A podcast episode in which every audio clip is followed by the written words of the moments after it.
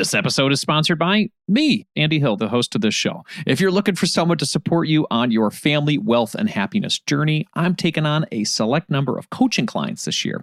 To work with me one-on-one for your family finances, go to marriagekidsandmoney.com/coaching to learn more.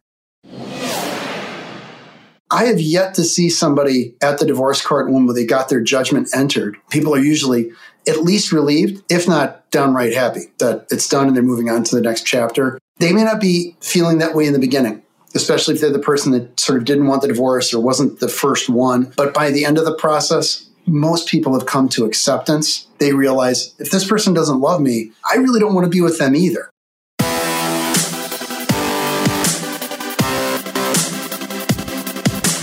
This show is dedicated to helping you strengthen your family tree and live financially free. Welcome to the Marriage, Kids, and Money podcast, everybody. This is Andy Hill, and today we're talking about how to divorce without losing your kids, money, and mind.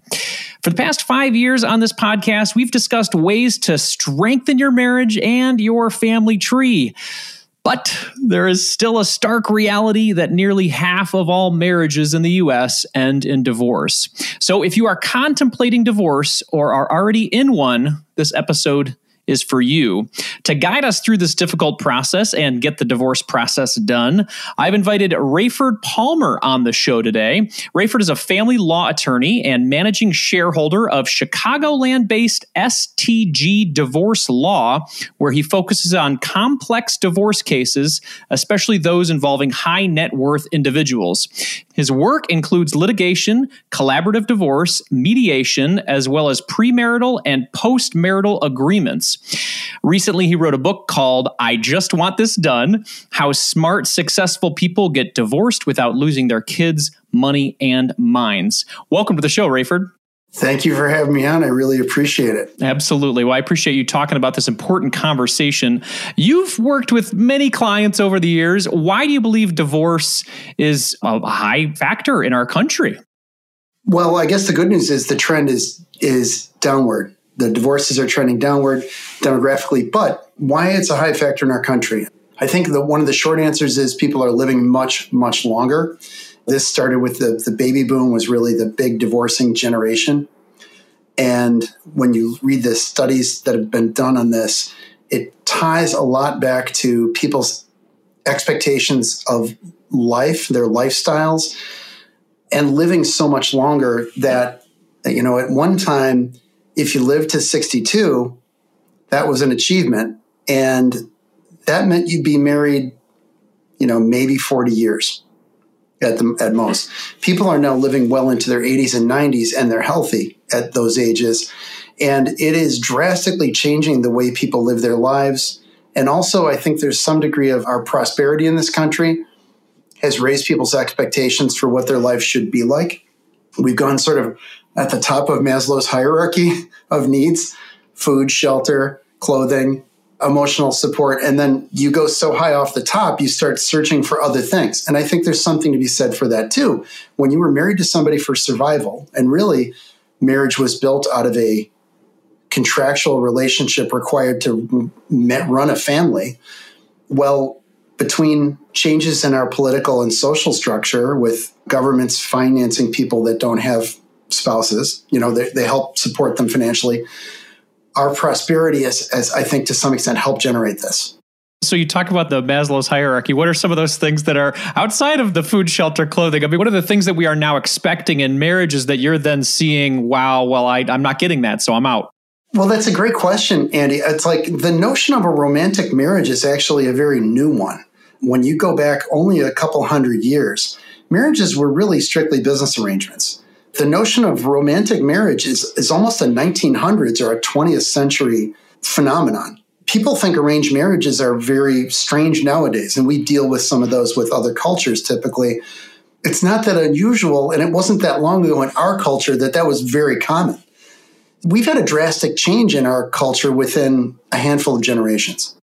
My wife's family comes from Iraq, and it was a pretty common thing for their culture. And a lot of her aunts had arranged marriages. And so it's something that I'm familiar with, and it's not just two generations away. But as we've moved into this, I guess, this new world of marriages that you know all about, the world of prenups and postnups are things to consider. Is that something that you recommend for marriages or people who are considering getting married nowadays? Absolutely. I talk about it all the time in social media. I urge people to certainly consider prenup and get advice about one. And certainly for people in a second marriage or third marriage, it's critical. If the two of you are married, if you're newly married and it's your first marriage, I still think it's important because it's inexpensive. It is a way to control the landing in a divorce so that it's not only about deciding that your property is yours, mine is mine, and determining what is marital or community property and having rules to govern that, which will assist in a divorce process and make it easier. There are also a lot of other factors and variables you can nail down and confirm in a prenup that benefit both people that will make a divorce process much more efficient. It sounds like one of those things that just makes such logical sense. I liken it to term life insurance, something like, yeah, you know what, we're going to die. Or with divorce, less than half of this might not go the way we want it to. So planning ahead makes a lot of sense. I guess it's just the emotional side that gets in the way. Is that right? Absolutely. And it's the same thing as an estate plan. Lawyers have a hard time talking about estate plans with people because nobody likes to think about dying. So part of the sales challenge with estate plans, especially with younger people, is nobody wants to talk about what happens when they die. And as a result, a lot of folks are left without an estate plan upon their death. And similarly, a prenup is the same kind of thing. It's sort of, like you said, common sense legal protection, very affordable. In fact, there's some services coming out that pretty much automate the process. And it's only going to get less expensive, just the trend line with legal services in general.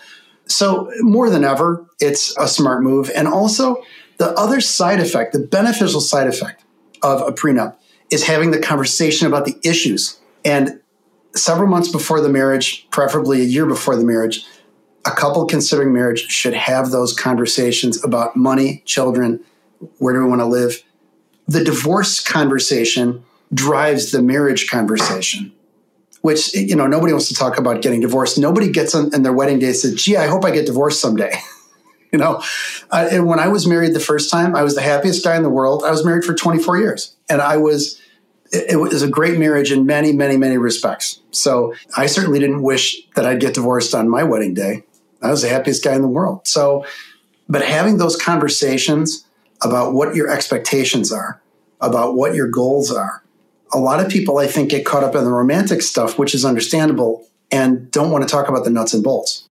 Yeah, I would agree with you wholeheartedly. I think there's a reason that I've been doing this show for 5 years, over 300 episodes, and I've never spoken to anybody about divorce or the process of it. So I think that maybe I have a little bit of romanticized version of marriage in my brain. And, you know, I get it. I'm glad we're having the conversation today. So let's talk to the folks that are listening right now that maybe clicked on this episode and said, I want to get a divorce. I'm ready. We've done the counseling. We've done the steps, Andy, that you've been talking about for the past 5 years. We've tried to connect. It's just not working. I need to get a divorce. What are the first steps that they need to take?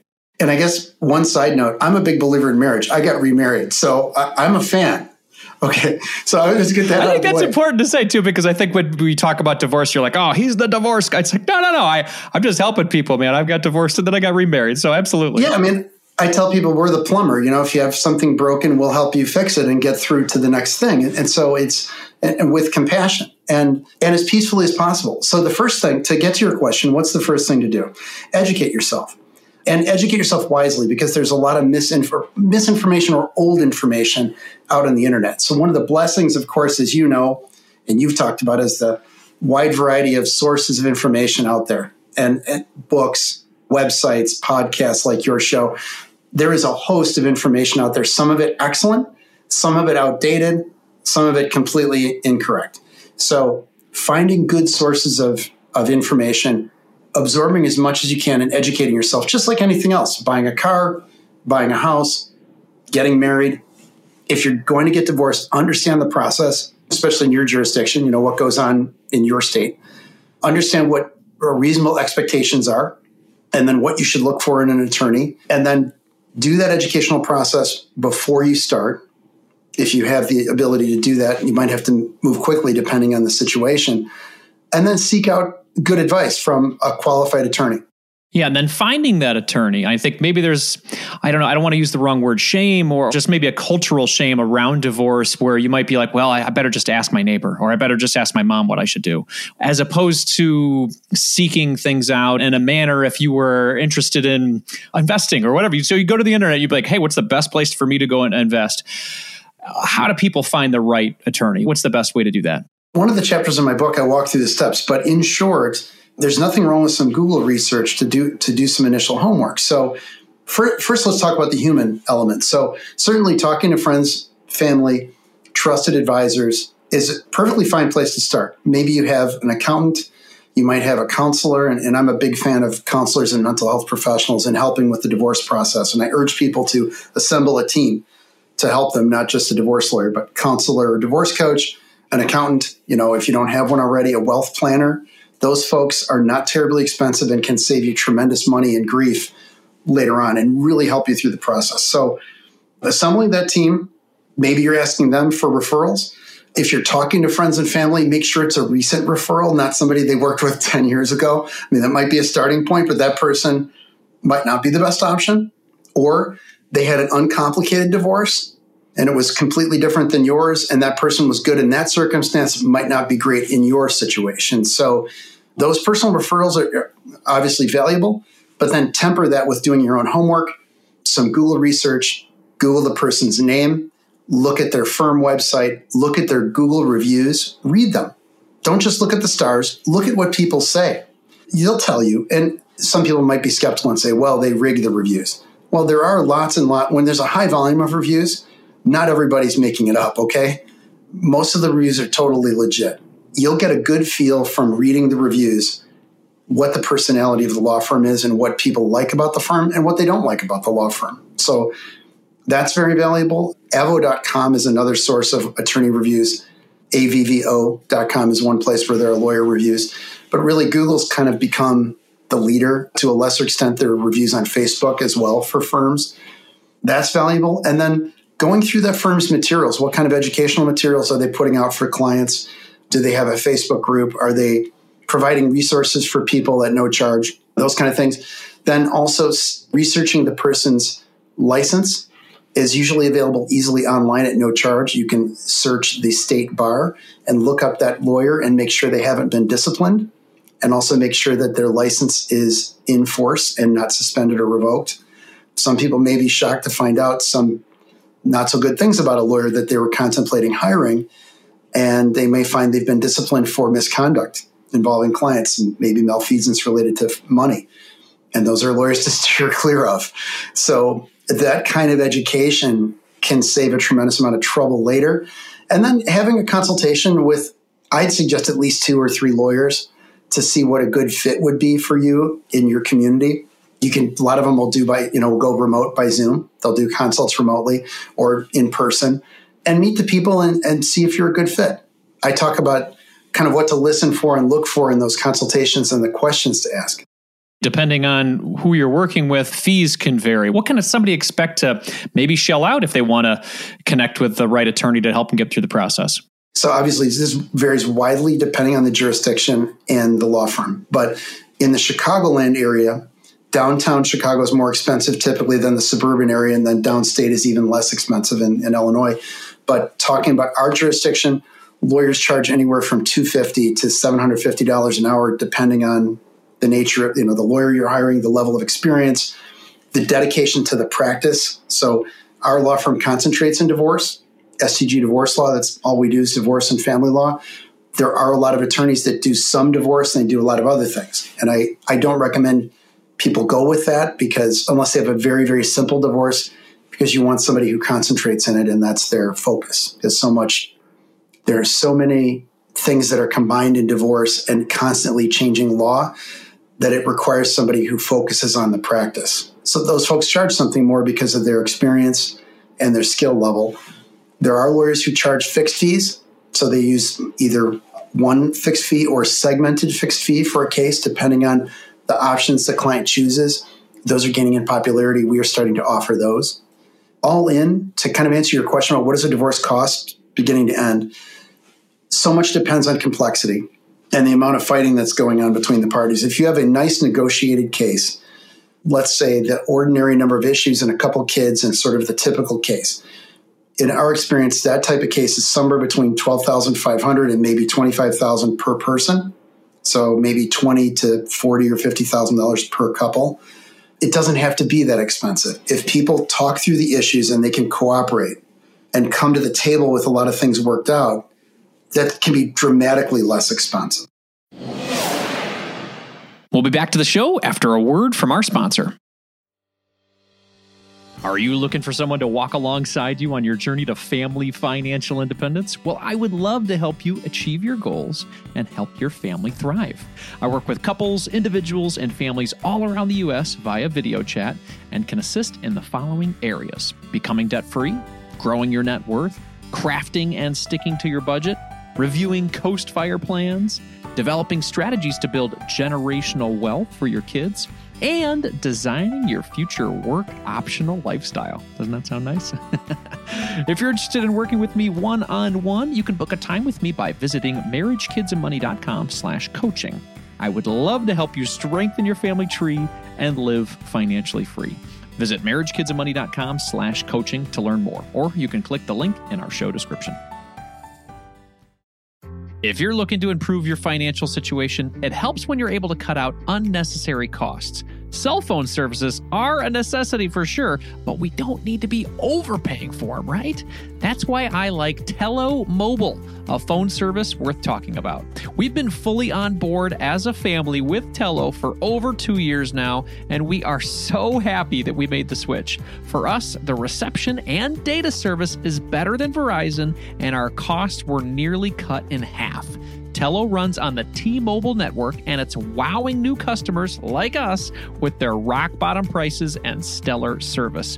With over 10,000 reviews, Telo is rated as excellent on Trustpilot, and this is quite rare in the wireless world.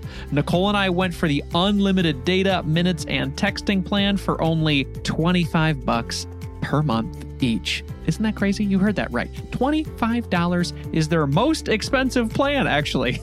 And Telo is running a special offer for MKM listeners right now. Check out Telo today at marriagekidsandmoney.com/Telo. That's marriagekidsandmoney.com/Telo and use the code MKM20 to get 20% off on your first month of service for any Telo plan above that $10 per month mark. Again, use MKM20 to get 20% off at marriagekidsandmoney.com/Telo, and you'll be supporting this show. Hurry up. The code is valid until April 19th, 2024. marriagekidsandmoney.com/Telo. Let's jump back into the show. Let's talk about how to make the process a little easier then, and the factors that can help out with that. So talk to me about the divorce process and what is actually happening during that process. And I guess what ways can we make it a little bit more, I guess, amicable is the right word. I don't know. Sure.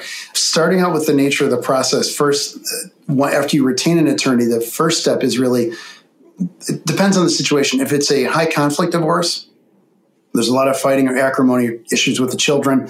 Stabilizing the patient is the term I use. It's like the emergency room. First, you have to stabilize the patient before you can do surgery. So, you know, you might go in on an emergency motion or a temporary relief motion to get support coming, like child support or alimony. Or you might need to, if you're a parent and the other parent is preventing you from seeing the kids, you might need to get a court order to have you be able to see the children. So, if you, hopefully you don't have those issues, and hopefully you can ask the other lawyer first nicely and get some agreements between the lawyers rather than having to go to use the court. But stabilizing that situation, and then the next step is people providing discovery information, so providing their financial information to the attorneys so they can assemble the financial picture. Then also talking with them about the situation related to the children. So what are the facts related to parenting? Who's spending time with the kids? Who's dealing with them with doctors, school, things like that, any disabilities or special needs. These types of things have to be discussed with the attorneys. And after that fact gathering, then there's an exchange of that information between lawyers. Then the negotiations really can begin when both people have an even playing field, when they have access to the same information. The term I use is data set. Once the data set is established and you and I as the lawyers say, yes, we have faith in the data, now we can start talking turkey because we have confidence in the information. Once the information is gathered and you guys understand what are the playing cards that are on the table, how do they decide who gets what?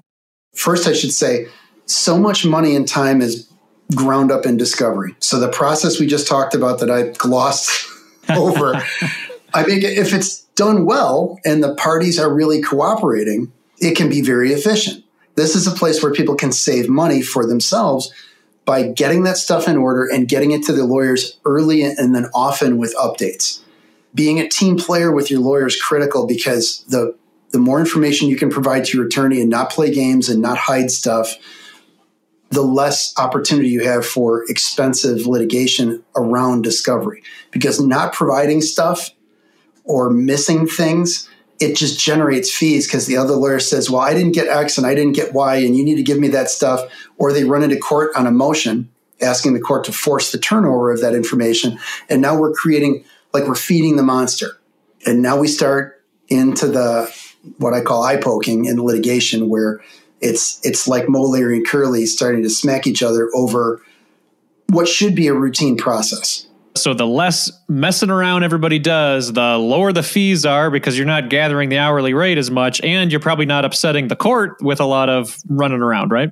Absolutely. It's very simple that time is money. The fewer interactions you have with your attorney, the more money you're saving, obviously. Now, there is a flip side of that. If you're not communicating with your lawyer important stuff, then you're going to cost yourself more money in the long run. So the answer there is don't be one of those people that never talks to your lawyer. But there is a medium, or there's a middle, a reasonable middle ground. So moving to the next step is once the data set is established, then we start negotiating. And the framework around the negotiations, obviously based on your state law and what state law says about division of property, alimony, child support. And most states have a pretty detailed structure with respect to child support and alimony. In most states, those are generally formulas. They're math problems. And the only things we're usually debating are things like, well, how much income does the person really earn if they have maybe a complex income structure? So they own their own business, they have a lot of business expenses, or they have a highly variable income. That gets a little more challenging to figure out what someone's income actually is. And then we have issues about, well, the recipient spouse, if they're not working, should they be working? What would the equivalent value be of that work? And does that figure into the formula? And that's very much dependent state by state. We've heard those estimates of, I'm thinking of the stay-at-home mom or the stay-at-home dad that's listening, that what they actually would be paid if that was a paying position and all that goes into taking care of the children, getting the home ready, taking them back and forth from sporting events. How does that become, I guess, fair for that person in the process? Oh, you just said the loaded word. So are you looking for the fair fairy? A colleague of mine, is that what you call it? Because that's great. My son reads a book called, it's a Dogman series, and they have this character called the Fair Fairy. When the kids come in and they're like, hey, that's not fair. I didn't get enough. What if my candy, or he got more than me? And the Fair Fairy just kind of like loses it. Like it doesn't exist. Well, so one of my colleagues sort of famously says fair is another four-letter F word. And so he always says, my fair is different than your fair. So we have to talk about, and his term is what's acceptable. And I think that's a better way to frame it. So, because none of it's fair, especially if you're the person who like didn't want the divorce, for example, it's totally unfair. To answer your question, which really was, well, how do you compute the number, basically? It's really a creature of the state's law and case law. And in Illinois, the number I'm talking about for the let's say the person who's in the home taking care of the children, if they're not working in an outside job, what they're typically assigning is either a part-time wage or just a minimum wage for somebody who's been out of the workforce for a long time to offset some of the income of the higher wage earner in the math problem that is used to calculate alimony or what we call maintenance. So there's some debate going on about that, but that number does not have a giant effect typically on the maintenance paid because of the way the formula works in Illinois. Other states vary. You mentioned earlier about some myths or some mistakes that people might make in the process. You talk about some of these in your book. Could you talk to us about those now that people maybe have some misconceptions about the divorce process that could help them out? One of the biggest myths is that the judge cares about your story, the whys and wherefores of the divorce. You know, he did this to me, she did this to me, whatever, she cheated on me, all that kind of stuff. That to us is very important. I am not discounting it at all. And I tell our new clients in consultations all the time, don't get me wrong. That stuff is critically important because it's the why. I mean, this stuff is part of your life story. It's the why. It's why you're here.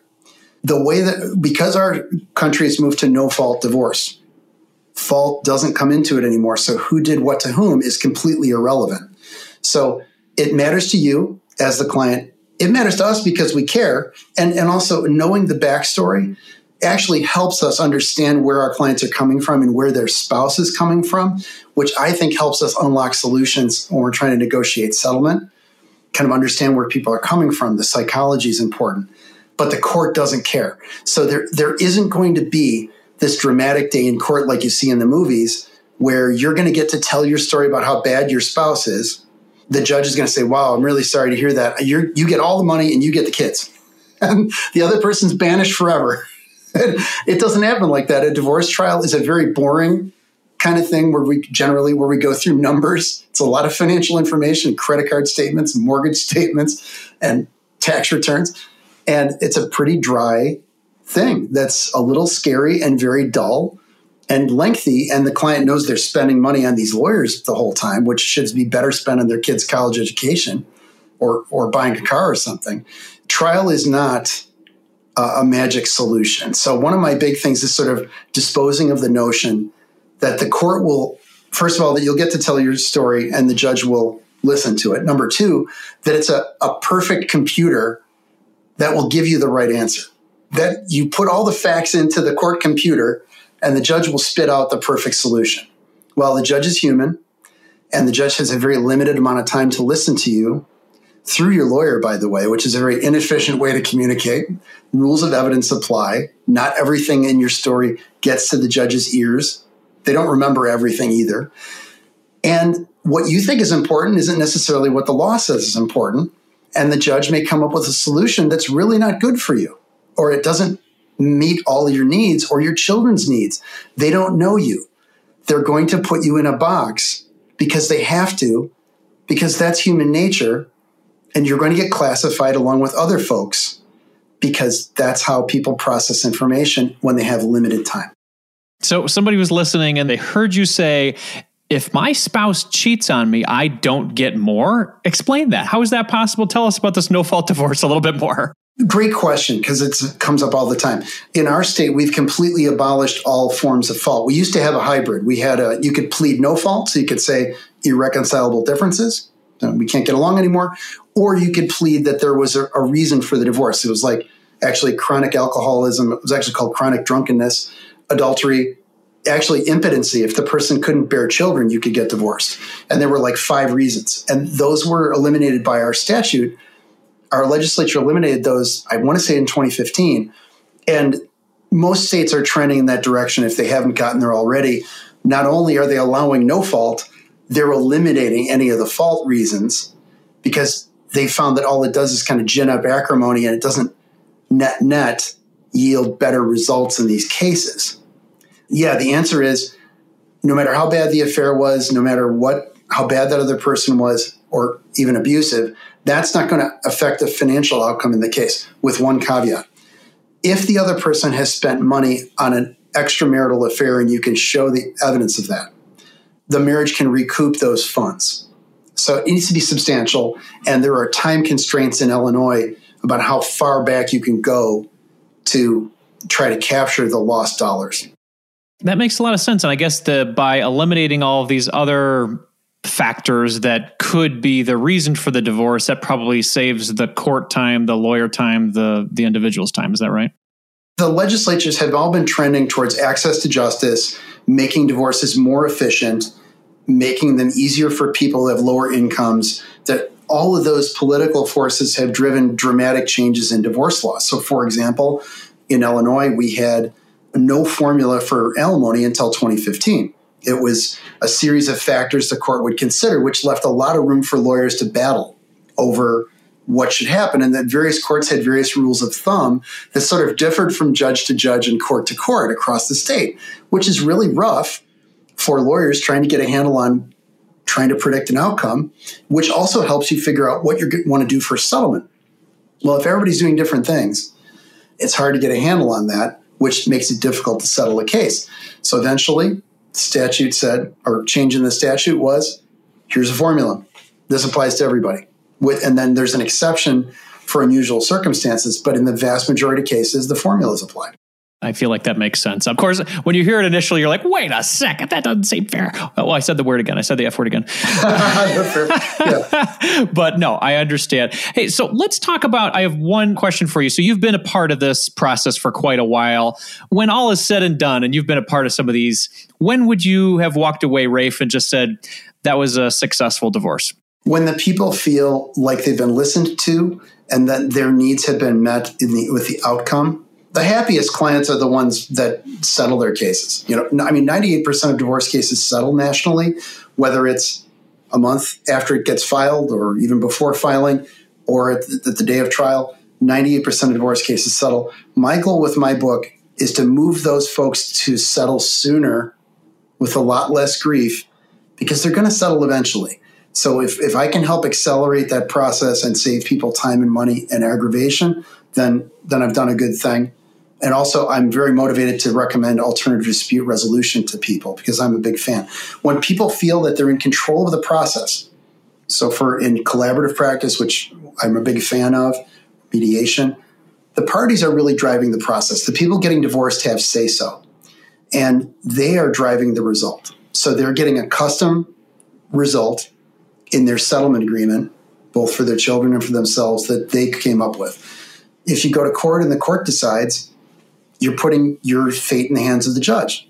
It might be a good result, might not be such a good result, but it won't be nearly as custom and you won't feel it in control like you did when you negotiated a settlement. So when the people feel like they got a result that was acceptable and met their needs, it's going to be imperfect. No result is perfect.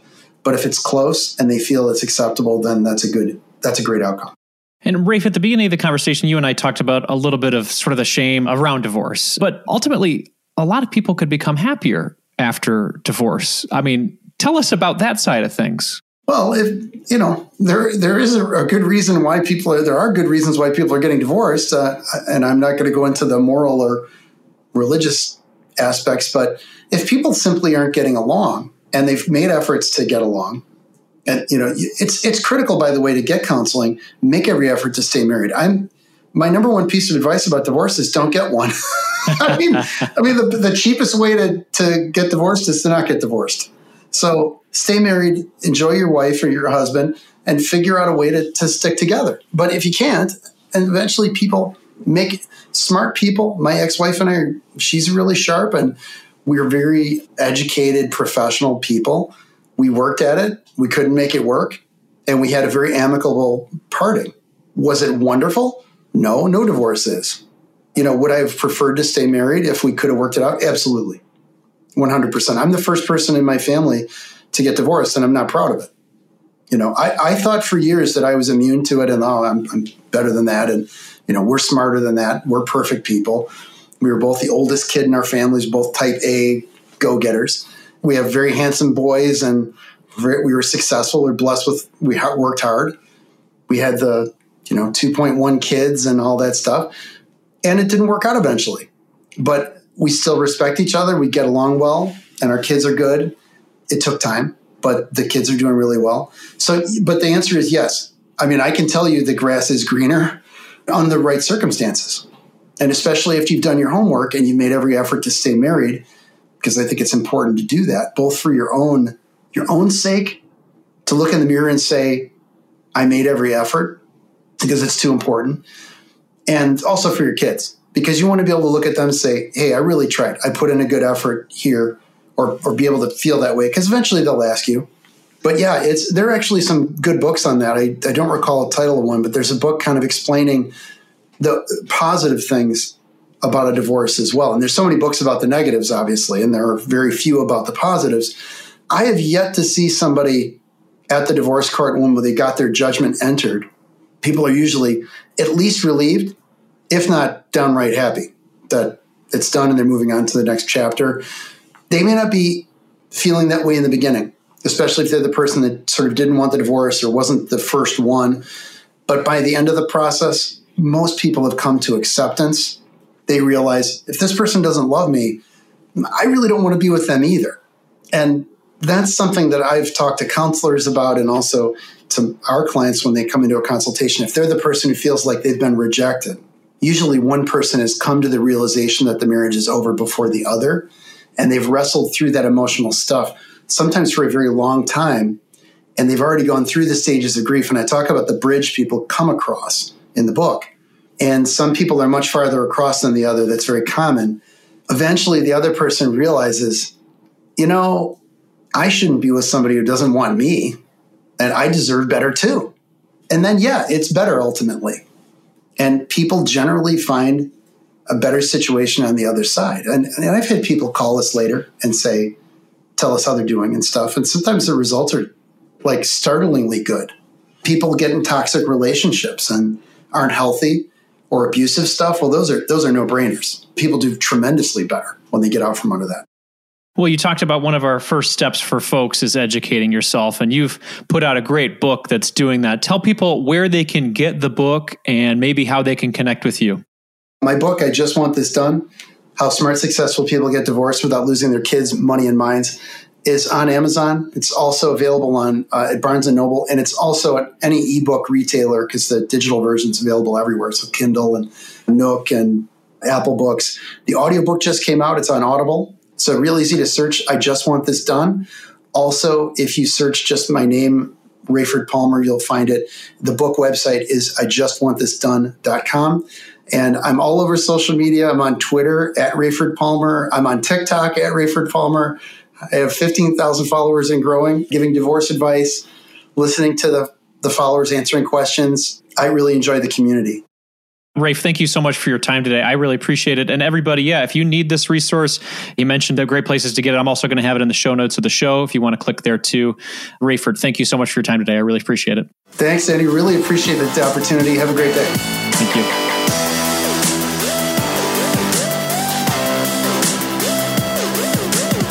You heard Rayford. His number one piece of advice about divorce is not to get one.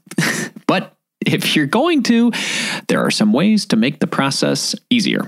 Here are my top 3 takeaways from my conversation with Rayford Palmer. Number 1, 3-bid the lawyer process. To keep costs in line and to make sure you're working with someone you really trust, 3-bid your divorce lawyer. Meet with or interview 3 different lawyers and make sure you're happy before moving forward. Given the time and intensity of this process, you'll want to make sure you are financially and emotionally prepared to work with this person for an extended period of time. Number 2, get organized and be honest. Time is money when it comes to the divorce process, evidently. The longer you delay, the more hours are billed. If you don't share all the pertinent information with your lawyer or the judge, time just drags on. So be honest, be organized, and be present in the divorce process. Number 3, divorce isn't the end, it's a new beginning. While getting a divorce can be incredibly sad, for some, it can be incredibly relieving as well. Rayford shared his story with us when we were talking on the podcast. It was a difficult divorce for him that he went through, but now he's a happily married man and he has a good relationship with his ex-wife. So if you're in the thick of it, know that things can and will get better soon. And those are my top 3 takeaways, everybody. I would love to hear from you on what yours were. Hit me up on social media at Andy Hill MKM, and let's keep the conversation going. As a quick reminder, this show is for entertainment purposes only, my friends. Be sure to seek out a professional for your specific situation. A big thanks to Dan Tabbitt for putting together today's show on audio, Weird Digital Marketing for supporting us on Instagram, and Dan Hines for helping us with our YouTube videos, and of course, Mandy Burt for her stellar writing on our site. This content, everybody, it takes a little village to bring it all together, so thank you all for helping. Hey, if you want to create some more connections with like-minded people who are on a mission to improve their family's finances, well, you should be joining us in the Thriving Families Facebook group, everybody. This is a free Facebook group focused on helping young families thrive. And one thing that we like to do in this group is just share our collective thoughts and opinions on important family finance discussions. So I threw out a question last week, and here it is.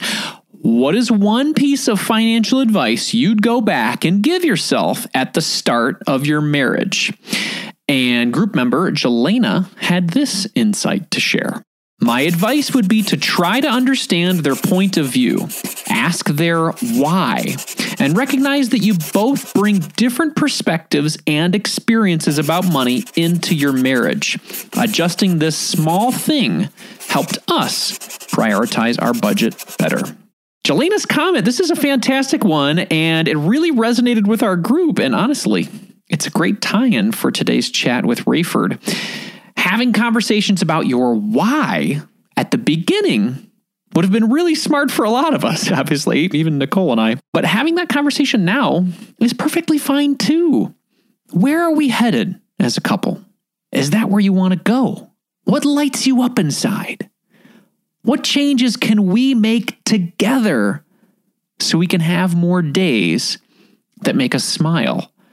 These questions, these conversations could not only save a marriage, but it could take it in a brand new direction that you're both thrilled about. Can I get a round of applause for our friend Jelena for helping us think a bit deeper about our why and our marriage goals today? All right. Thank you, Jelena. Thank you very much for starting this conversation and keeping it going. If you want to join our free Thriving Families Facebook community, please go to marriagekidsandmoney.com/community. That's marriagekidsandmoney.com/community. Again, it's a free Facebook group. You can hang out with us there. If you're not into Facebook, you can check me out on social media at Andy Hill MKM, and I would love to hang out with you. In the spirit of growth and inspiration, I'm going to end the show with a quote today from Unknown. There will be many chapters in your life. Don't get lost in the one you're in now. Here's to a brighter future, my friends. Carpe diem.